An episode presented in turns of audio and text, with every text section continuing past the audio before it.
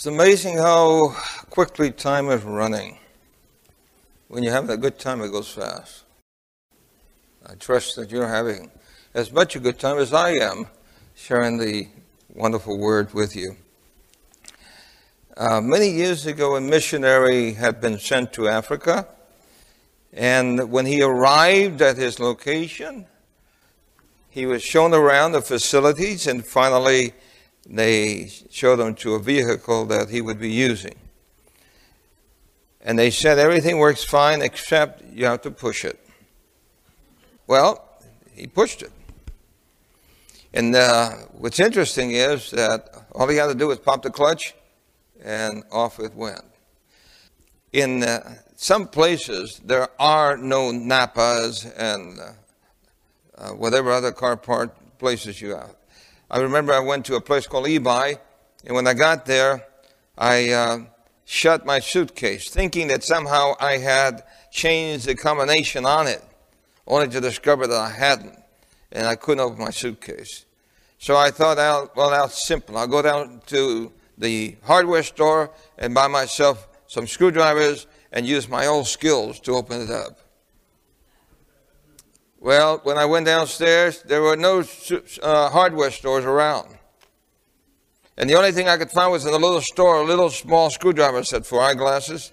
So I thought, okay, I'll use these. So I began to pick and pick and pick and pick and pick and pick and pick. Couldn't open the thing. So then I got a bright idea. I used to be a machinist. I'll go and get myself a drill and drill out the grommets, and then when I get home, I'll replace them. No drills to be bought. There were no hardware stores. There was no Kmart, nothing. So then, after three hours of trying to figure out how I was going to open the suitcase, I realized I hadn't prayed. So I knelt down and I said, Lord, I have this board meeting tonight. Please help me to open the suitcase. And I turned the knob, you know, the, the uh, numbers on it, and I hit the combination. And the suitcase opened and the number was 333. I'll never forget those numbers. okay. So this poor man, he's pushing the car. Uh, mission service, usually you have to serve four, uh, five to six years. When I went over as missionary, I had to five, serve five years. And so for five years, pardon me, six years as missionary, figured out how to park the car on a hill so that when it was time to go, he could just let, let go of the brake and coast down and pop the clutch, and off it went. And if there were no hills, of course, you had to get people's mercy to push them. When a new missionary came to replace him, uh, he did the same thing for the new missionary, showed them around the facilities and everything else, and then he said, I want to tell you, you have an excellent vehicle that you can depend on. The only problem is, guess what? You have to push it. Well, the new uh, missionary went and looked at the vehicle, opened up the hood, looked inside, everything looked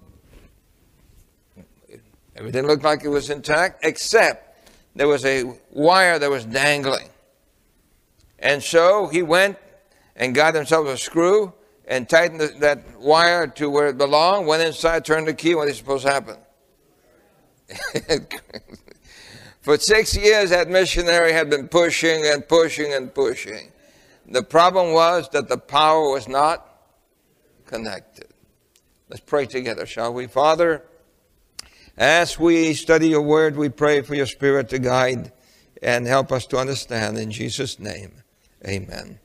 Tonight's subject, we can begin Revelation 14, but there are many other passages I could have used in the Bible because chapter 21 says that, that people who do not keep the commandments will not enter into the city.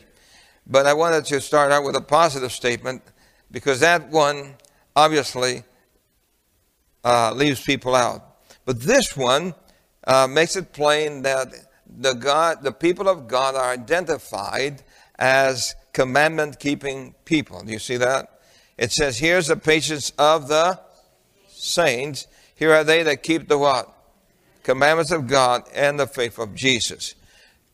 Dealing with the commandments, I felt that I needed first to deal with grace. With what? With grace. Many of you, I'm sure, are acquainted with this verse. For by grace are ye saved. Through what? Through faith and not of yourself. It is the gift of God. not of works, lest any man should boast.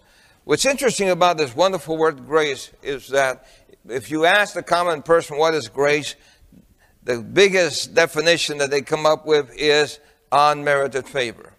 How many of you have heard that definition? Unmerited favor. What does unmerited favor really mean? You know? Unmerited means what? You don't merit it. Favor is something that's done for you. Okay, so unmerited favor. Um, now, that doesn't really tell you what it is. Just says you don't merit it. For example, if I give you a gift and you say, What is it? And I say, You don't deserve it. Does that tell you what it is? Yes or no? No. So, unmerited favor simply means something you don't deserve. Favor you don't deserve. Is that what grace is? Well, obviously, we don't deserve whatever it is. But that definition does not really help you to know what grace is. So let's consider grace in the, in the light of the subject tonight. In Acts chapter 4, verse 33, it says, And with great power gave the apostles witness of the resurrection of the Lord Jesus, and what was upon them all. And great grace was upon them all. Notice that it says, With great power they were able to give the witness. But what was it that gave them the great power? What does it say? Great grace was upon them all. So think about it. If they had had little grace, how much power? Little power. But they had great power, which and they which gave them which that which gave them the great power, pardon me, was the great grace. Here's another text concerning that. Paul said, I'm not ashamed of what? The gospel of Christ, for it is the what? The power of God's salvation. Remember, by grace are ye saved. So the gospel here is being synonymous with something called grace. But notice it says, For it is the power of God unto salvation. The actual word power there is dunamis. What is it? Dunamis, from which we get the word dynamite. So we could say, For I'm not ashamed of the gospel of Christ, for it is the dynamite power of God unto salvation. In other words, to save a soul takes a lot of power. It's interesting that it's taken more effort on God's part to save a person than it took him to create a person. Have you ever thought of it that way? It took God more power to save us than to create us. Because God had to invest a lot of time, patience, and power to not only forgive you, but to ultimately save you into the kingdom. So, God offers power. Paul says it this way again, but by the grace of God I am what I am, and his grace which was bestowed upon me was not in vain. In other words, this grace that was put upon him was not in vain, but I labored more abundantly than they all. Yet not I, but what? The grace of God which was with me. So what enabled Paul to do all the work that he did? Was it that he had his own power to accomplish it? No. What enabled him to do that? He, he confesses that it was the grace of God that enabled him to accomplish all that he did. Here's another text, Ephesians 3.20. Now unto him that is able to do exceeding abundantly above all that we ask or think according to the what? Power that worketh in us. So grace then is the power of God. In fact, here's the definition. Divine grace is the great element of what? Saving power. It is not merely God's mercy and willingness to forgive. It is an active, energizing, transforming power to save. You say what? An active, what else? Energizing, transforming power to save. So grace then has to do with the power of God to enable a person to accomplish what otherwise in his own strength he could never do. Because when God is calling you to salvation, you cannot accept his invitation without the power that he gives you to obey. You cannot change without the grace of God. So, why do we need grace? Because the Bible says that we are like the Ethiopian that cannot change his skin or the leopard that cannot change his spot. It says, Then are you able to do good that are accustomed to do evil. And the scripture says that we all have what? Sin. And so God provides grace. How many of you have been in one of these? Any of you have ever been one of these? I see a few hands. Well, I have to raise my hand with you. Uh, my mother told me I had to go to confessional, and, and frankly, I didn't want to go because mom did not know what I was up to, and I didn't want her to know. So I was afraid to go in there. And so finally, she persuaded me with her sharp nails, uh, getting a hold of my earlobe. And I simply just obeyed. And so I went into this place, scared to death. I asked somebody, What do you do inside there? Just say, Bless me, Father, for I have sinned. Well, I thought, Well, that's easy. So I went in there, and it was spooky because it was dark inside. And when I knelt down, I said the magical words, Bless me, Father, for I have sinned. And all of a sudden, I heard the spooky voice from someplace in the cubicle. What have you done? And I was not very anxious to. So I made up a story. I have to confess to you that I told a fib.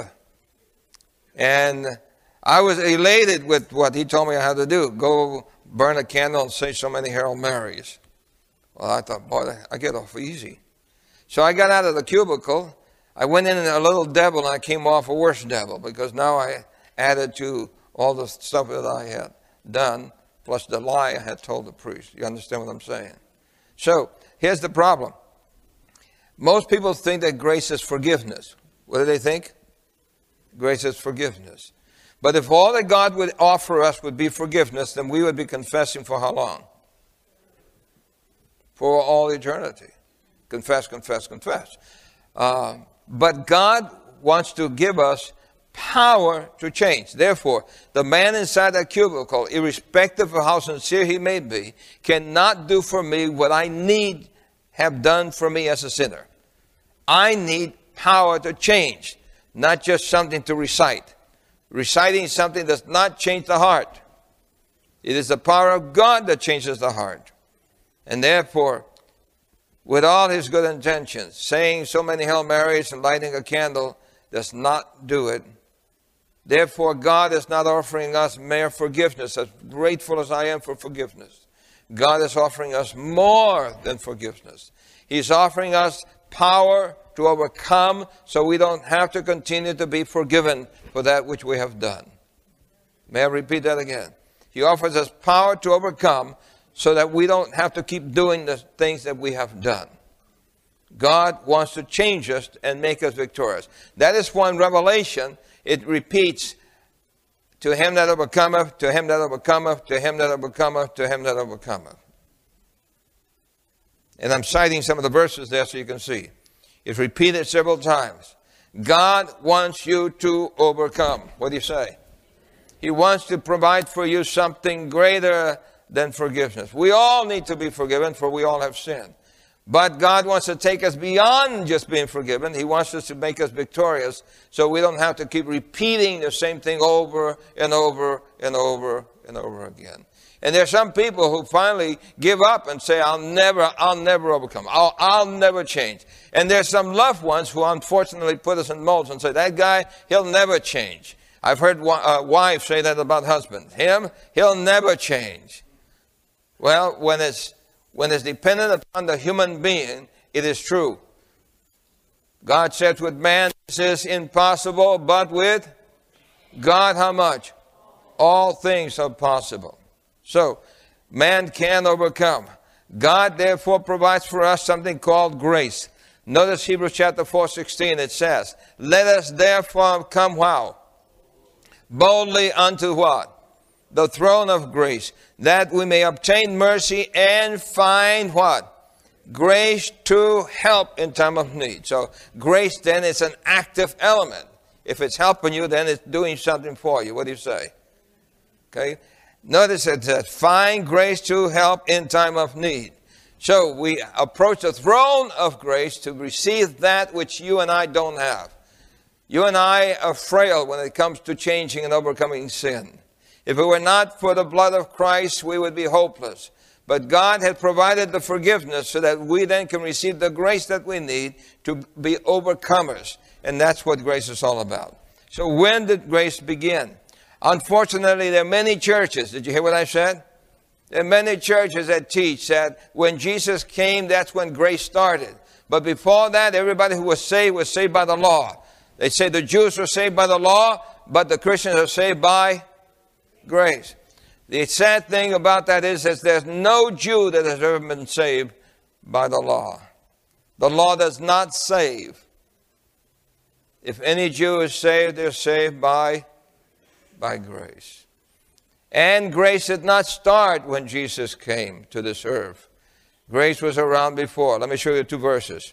2 Timothy 1 9 it said, Who have saved us and called us with an holy calling, not according to our works, but according to what?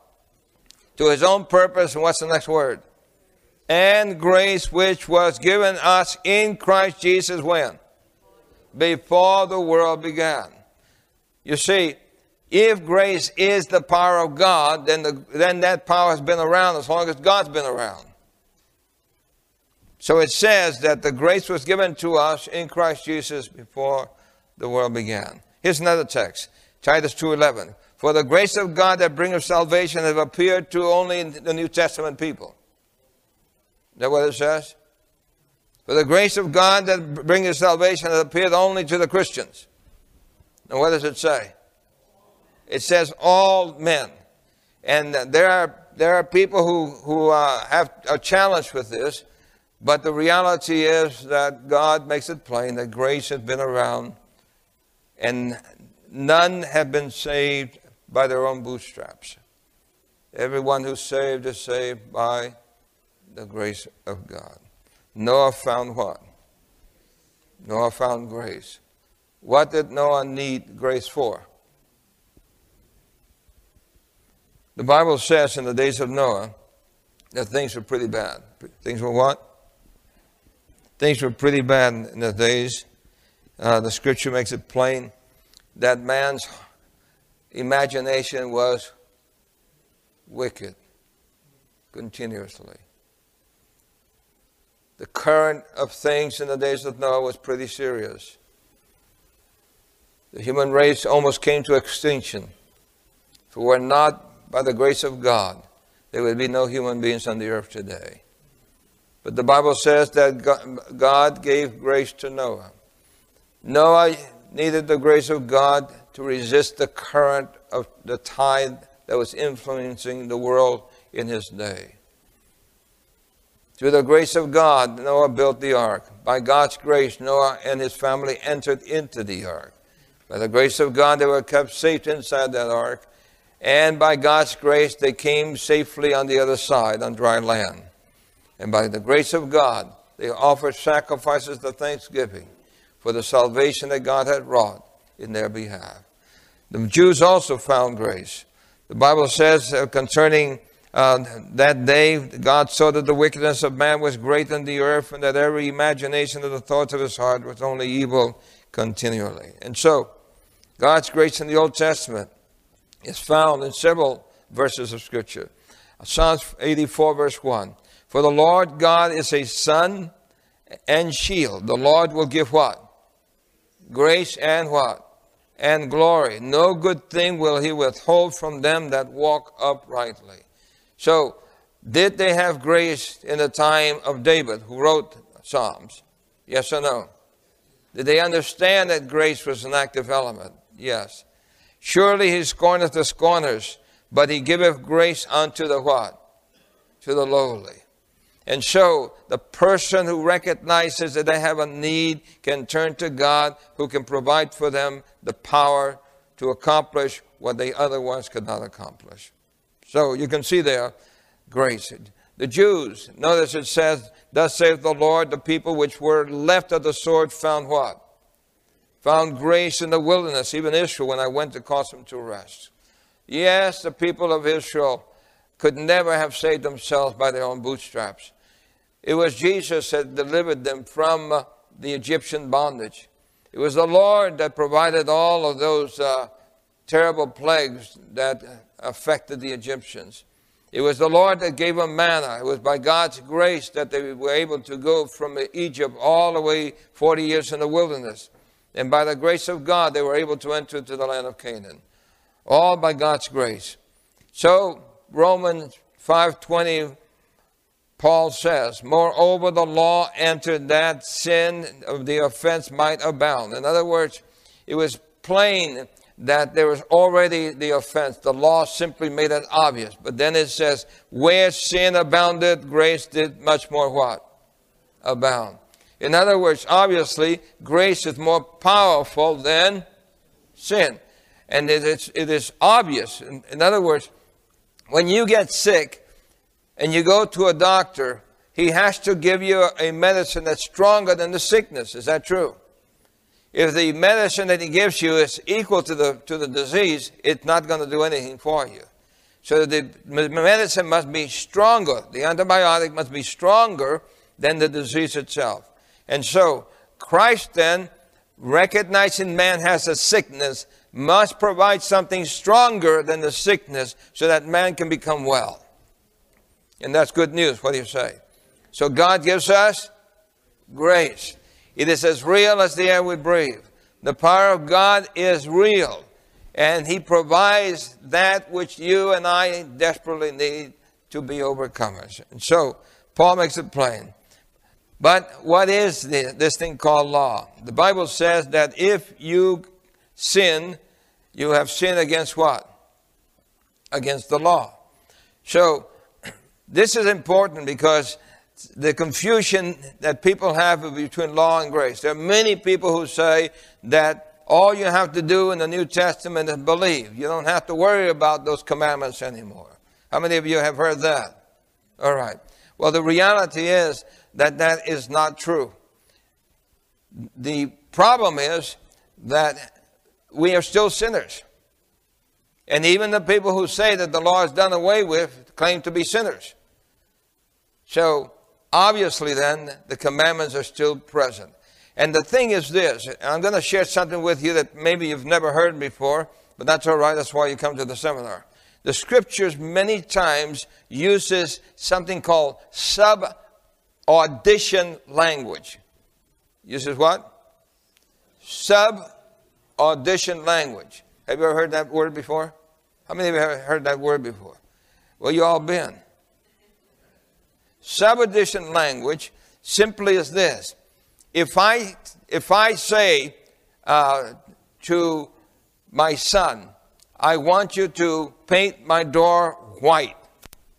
When I go away and return, what color do I expect? White.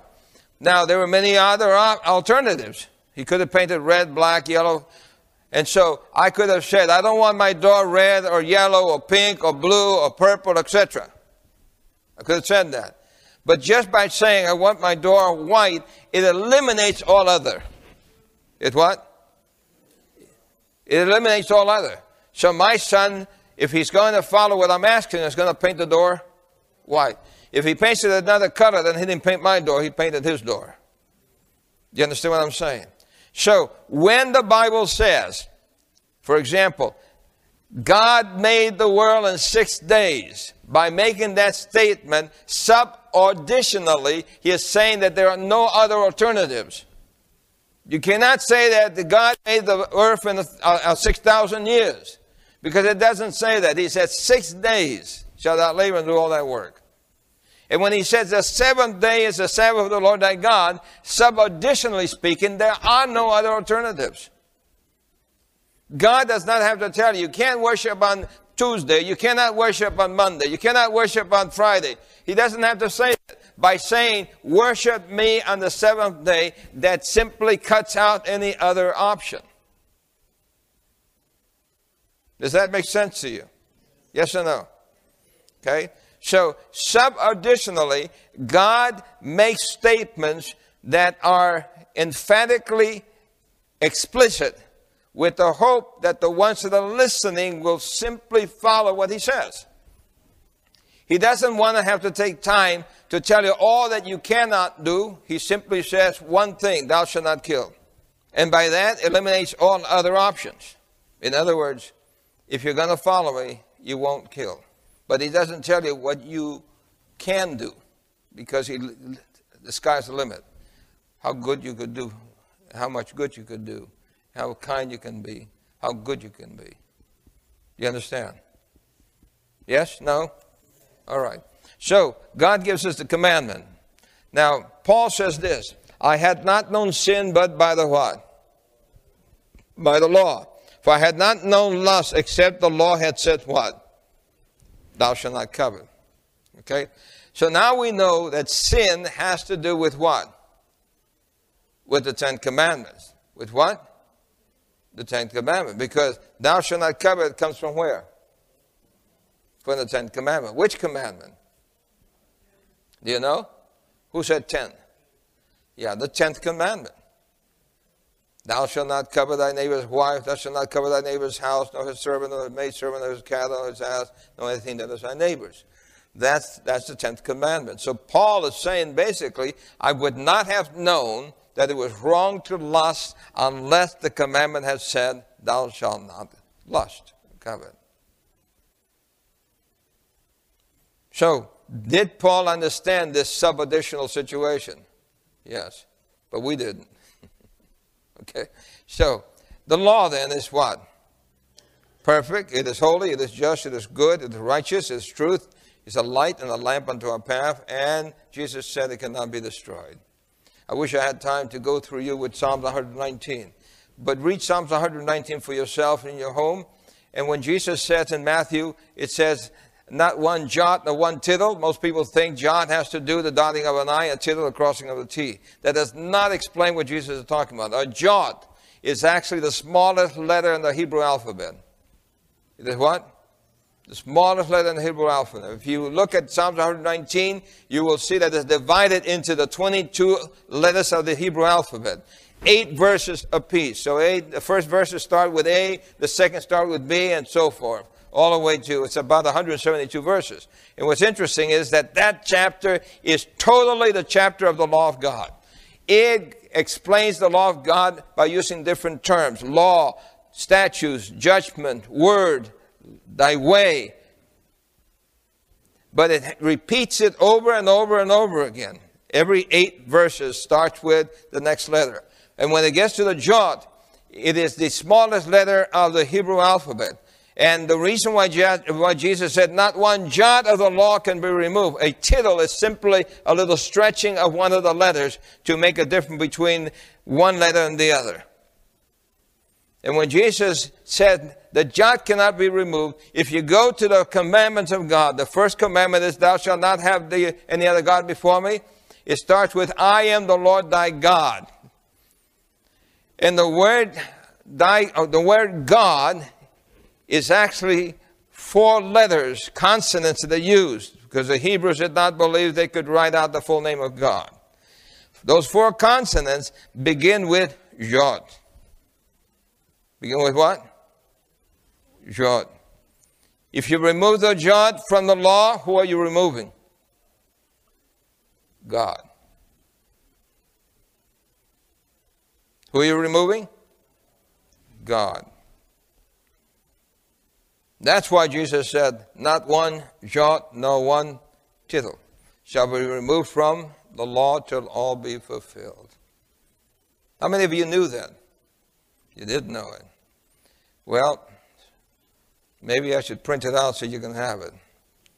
But it's very, very clear that the jot is the first letter of the name of God. And if you remove the jot, you have removed God from the law. So, no wonder that the enemy has attacked the law so much because he doesn't want people to follow the God of the law. Because if you follow the law, that's why Paul wrote, for, for Christ is the end of the law. And some people say, there, Jesus ended the law. No, Paul uses the word end as the outcome of the law. Christ is the end of the law. In other words, the law leads you to Christ. Now, the problem is that there are several laws in the Old Testament, and one of these is the moral law, and the other one is the ceremonial law. And it's the ceremonial law that finally was removed, not the moral law. The ceremonial law simply dealt with the sacrifice and the oblations and days that were called Sabbath days that could fall on Wednesday or Thursday or Tuesday, etc. There was the Passover, Yom Kippur, etc. Those particular days were called Sabbath days. Uh, to the Jewish mind, they knew that if when that day came, if, the time of the wicked came on, they were to stop work just like the Sabbath. So that's what they were called Sabbaths. And what's interesting then, if you read in Colossians chapter 2, it says that nailing to, to the cross the ordinances that were against us. And the Bible explained that the laws that were written in the book were the ones that were against us. But the Ten Commandments were supposed to be life to us. So here's the problem. Since God has given us the Ten Commandments, how many of you have violated the Ten Commandments? How many of you have lied? How many of you have misrepresented? How many of you have done things, thought things? All right, so all of us are guilty. Would you agree with that? Therefore, it, it's clear then that you and I don't have the ability to live in harmony with the principles of God on our own. And because God knew that, God knew that unless He did something for you, you would not be able to make it to the kingdom. Now, the good news is this God never provides you with something that you cannot do. He provides you with something that you can do with His help. So the commandments are a promise. The promise is, Thou shalt not kill. It means I don't have to kill. Thou shalt not bear false witness. It means I don't have to lie. In other words, they become promises telling me that I do not have to do these things. Good news? Amen.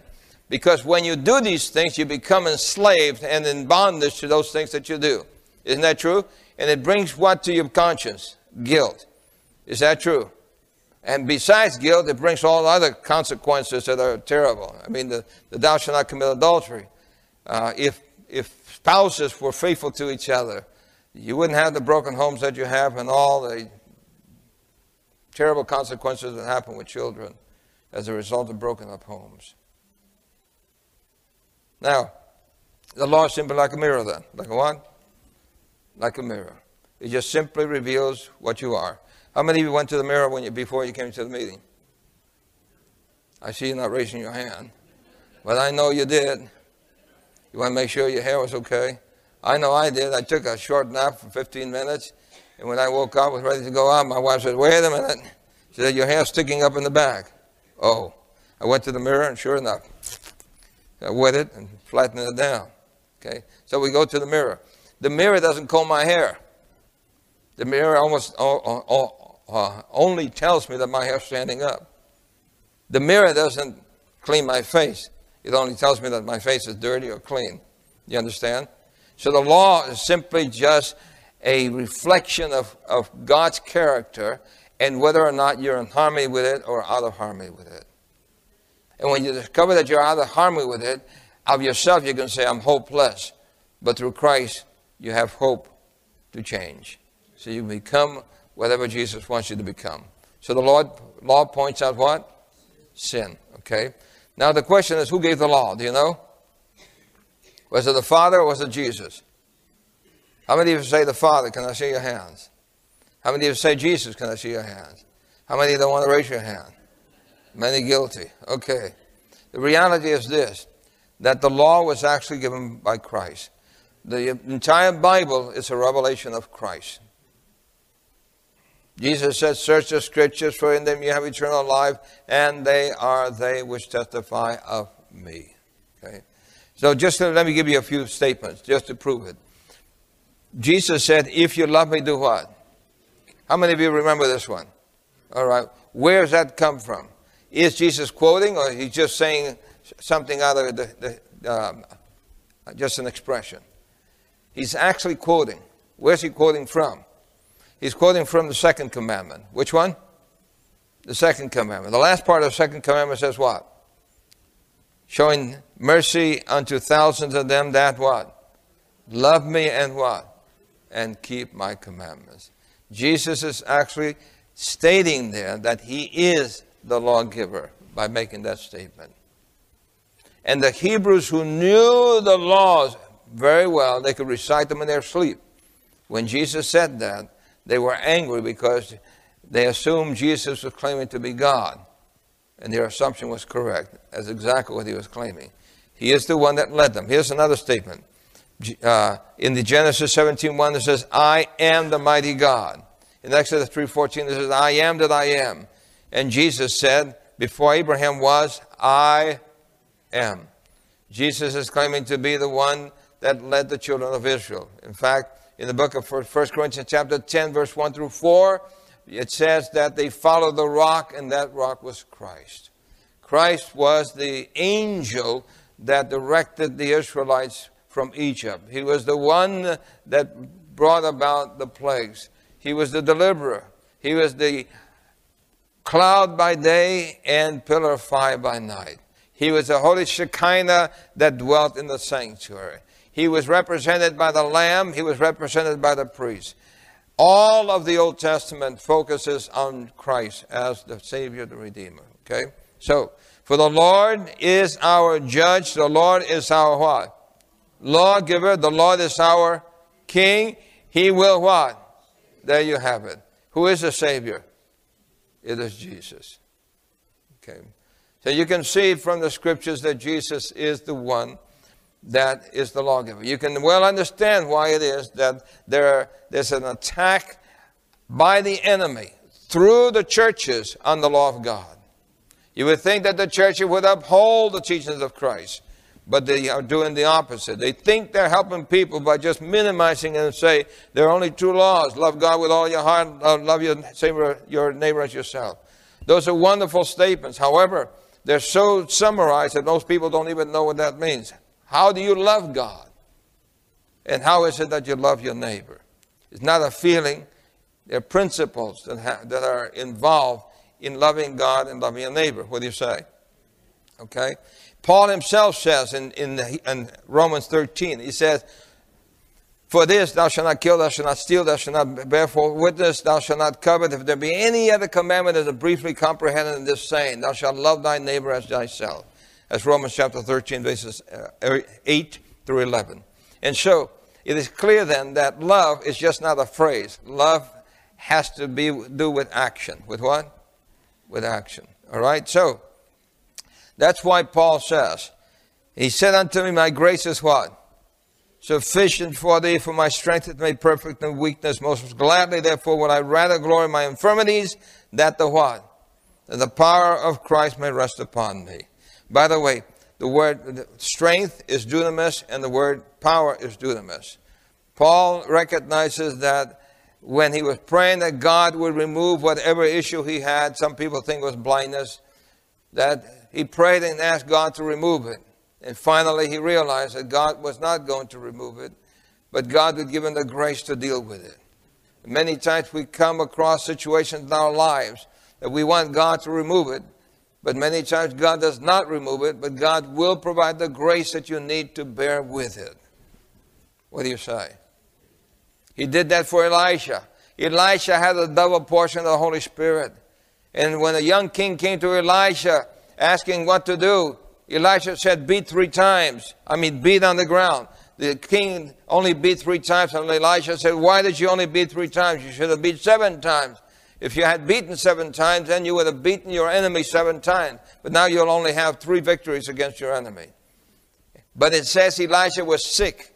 And then it says that Elisha died of a lingering sickness. There you have it. A man who has a double portion of the Spirit of God dies of a lingering sickness.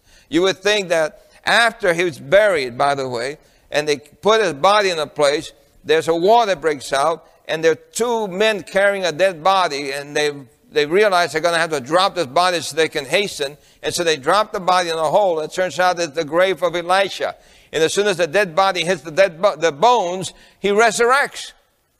Amazing. Why couldn't Elisha remain alive since he had the Spirit of God upon him double times? Well, it wasn't God's plan. God gave him the grace to die by grace. What do you say? You understand what I'm saying? So, Paul understood what grace meant. So, let me give you a, a personal uh, explanation of that. Here's my mother with five of us boys. And as I said, my brother's over here, so he's the one missing in the picture. When, when we were uh, born, we were born in Puerto Rico. We were extremely poor. And uh, my mother, however, was very gracious. She always had her home open to anybody, even though we were living in a shack, living on a, sleeping on one bed. But anyway, my mother's best friend lost her place of, of, uh, of lodging. And out of kindness, my mother invited her to come and stay with us until she found her own place again. Well, the lady came and stayed with us for a while, and then she left with my father. So she betrayed my mother's trust. And I remember my mother, it plunged her into great despair. The best friend that she had betrayed her and ran off with her husband. And I uh, lived with that. We all lived with that for years because when mother would suffer some loss, like after that, my little sister, who my mother adored, died. And when she died, I can remember my mother saying, God, wherever that woman is, curse her. Curse her, oh God. Curse her. Well, my mother found another man who was kind enough to father us. We were six, six, boys. We were five boys. The little girl, she died. Then another boy came along. So he then decided to move us to New York City, and uh, but he could only afford to pay for three of us plus my mother. My brother was already here in, in the in, in the states uh, and so my, uh, my stepfather then uh, brought us to New York, dropped us off in an apartment, went back to Puerto Rico to work and make enough money to send the, re- the rest of us, or the rest of the boys, to join us, and then he would come over. Well, unfortunately, uh, several months later, my mother got a telegram that he died. So my dad was way over the other, my, my, my brothers were way over the other side of the ocean. My mother couldn't speak English. She had no support, etc. And there she was desperately uh, tormented with the reality that her husband was dead. In fact, to this day, we don't know where he was buried. So, my mother was in a strait with her children over there, children here, an immigrant, didn't speak English, I remember she finally went and got a job, and I was about six years old by that time. And uh, my little baby brother, I was a babysitter. I took care of him, I fed him, I changed his diaper, watched him all day long until finally mother came home. And I don't know how many jobs she had, but she worked, worked, worked, worked, worked until finally she got my one brother over and then another brother over. But when that happened, when my stepfather died and she got the telegram, she wept uncontrollably, just like when my little sister died. She just wept uncontrollably. And then she would remember that woman who brought her all this misery, and she would curse her. I remember one time she said, If I ever get a hold of that woman, I will tear her eyes out my mother had hatred for that woman. And so then my mother got cancer and we got the same message again. And that was, uh, this time it didn't seem hopeless, hopeful. In those days, if you had cancer and they did surgery, you maybe survived for a few months.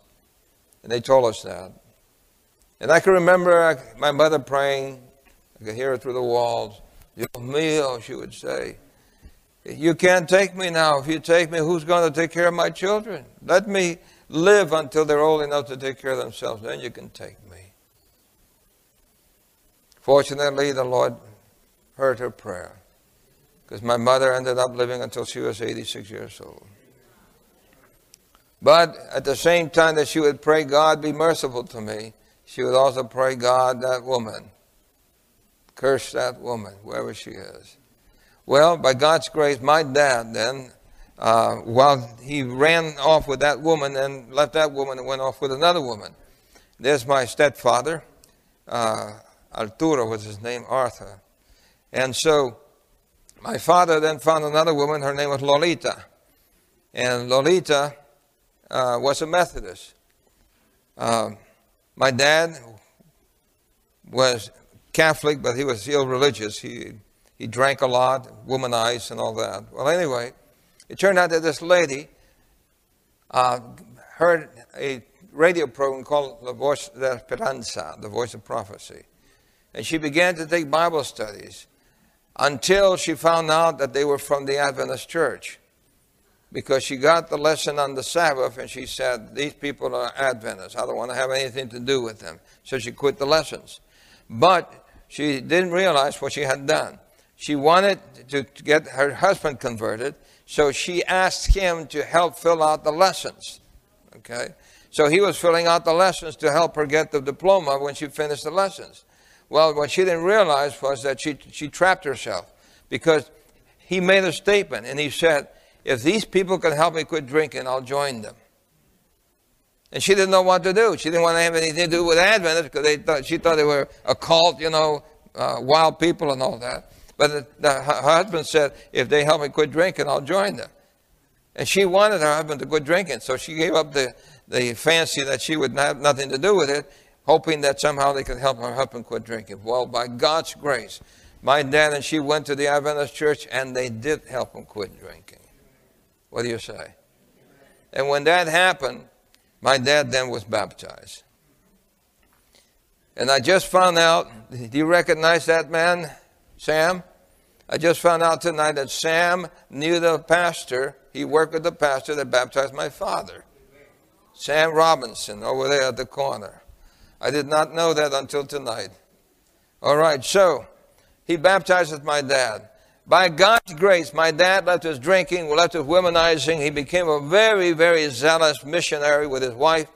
They then decided they would leave Chicago, go back to New York, and try to find the family to bring the gospel to us. And it took 10 years. My mother resisted. My mother really resisted because it was he that had abandoned the family. It was he that left us to die. And some of us didn't want to have anything to do with that man. But he continued to witness and witness. And finally, my brother, by God's grace, got converted. And then this couple here got converted. And then I came home and the, infection hit me. And I became converted. And then I went after my brother Freddie and my mother. And by God's grace, then the four of us ganged up on my mother and my brother. And by God's grace, my mother became converted. And then we went after our cousin, and he got converted. Then we went after our aunt and uncle, and they got converted. It was a wonderful plague that swept through the family. The grace of God, what do you say? Uh, well, what happened then was that he became a pastor and I became a pastor. And so he was in Chicago and I was in New Mexico. And I got invited to go and preach at a Spanish church in Chicago. So he said, Hey, you're coming to Chicago to preach in Spanish. Why don't we invite mom to come over? You pay half of the ticket and I'll pay half of the ticket. We're still doing that today. We're still dividing the cost for some of the issues that come up. And so we said, All right, all right, we'll do that. So I, I, paid half of the ticket, he paid half of the ticket, and mom from New York went to meet us in Chicago. My wife and I, and my, and my sister-in-law and I, uh, we then took mother to the church, and my brother disappeared. He said, I got to go and do something, I'll be right back. So we're waiting in the entrance of the church, okay? And he's, not, he's, he's away doing something, wait in the foyer until I get back. We're waiting. And I remember my mother was standing facing the door, the entry, like this. I was standing here. My wife was standing here. I don't remember where Myrtle was, but anyway, uh, we, we were waiting. Well, what was going on is that when he was knocking on doors, he found that woman that had run off with my father. See? And so he said to the woman, Hey, by the way, remember the little baby? Oh, I used to love that little baby. Talking about me. And, well, today he's a man. He's a preacher. He's going to be preaching in church. Wouldn't you like to hear him? Oh, I'd love to hear him, she said to him. So she and he went to invite her and then promised to pick her up. What he didn't do was tell my mother. So we're waiting there at the entrance, and he then brings her. And the first one that enters into the door was the lady. Now, 35 years had passed, okay? that my mother had gone through cancer twice and all the suffering and everything that she went through, raising six boys in the ghettos of New York City. Bless her soul. Anyway, as she's waiting there, the door opens. She lifts up her face, thinking it's her boy, but it's not her boy. it's the lady. And when that lady stepped inside, she froze because they fixed eyes. And my mother immediately recognized her. And she immediately recognized my mother. And I, I did not know what my mother would do. As we watched, her cheeks began to quiver. Her tears began to flow. And rather than tearing that woman's eyes out, she opened up her arms, stepped forward, took the woman in her arms, embraced her, and kissed her.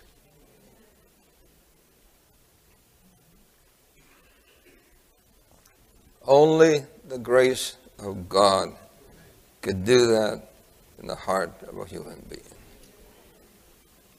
Are you hearing what I'm saying? The grace of God. No wonder the writer wrote, Amazing grace, how sweet the sound that saved a wretch like me. I once was lost, but now I'm found, was blind, but now I see. Ah, friends, you and I need the grace of God. There's some of you who are struggling with some issue in your life, some sin that you feel you cannot overcome, something that you think you cannot do. Humanly speaking, you think it's impossible. I can't change. I can't give it up. I can't surrender it. It is true that by your own strength, you will never be able to do that. That's why you need the grace of God. Most of the time, we're like the man pushing the car, trying to push the car, keep on pushing the car, not realizing that the problem is that the power is not connected. We need to not only pray for forgiveness, but we need to beg for that grace that can change us. What do you say? We need to pray for God's power to come into our lives and make us different, to give us victory over sin, give us victory over temptation, give us victory over our, own temperaments, our own hopelessness. Give us victory and make us what we can become through Christ. Some of you may be struggling with something, but you can put it on the altar with the Lord tonight. You can say, Lord, I've been praying for forgiveness. Forgive me, forgive me, forgiveness. But tonight I want to pray for the power. Lord, give me that power. Anyone would like to raise their hand to, for that tonight? Lord, I need your power. There are things that I see that and I need to change. And I don't see how I can change it. By God's grace. By what? by God's grace, there's no question that you can. Let us pray. Oh, Father, we're so thankful for thy law. It is a light unto our path, a lamp unto our feet. By keeping it is joy everlasting. By obeying it, we demonstrate our communion and connection to Thee. And since Jesus you are the center of that law, the lawgiver. We now know that to reject the law is to reject you. And it's our desire to make you our Savior, our Lord, and our King. And Lord, for those who are struggling with something that they have not been able to change or overcome, may they leave here tonight with that certain assurance that in Christ all things are possible. May they connect to the power and receive that which they desperately need. And we thank you for making that provision. In Jesus' name, amen.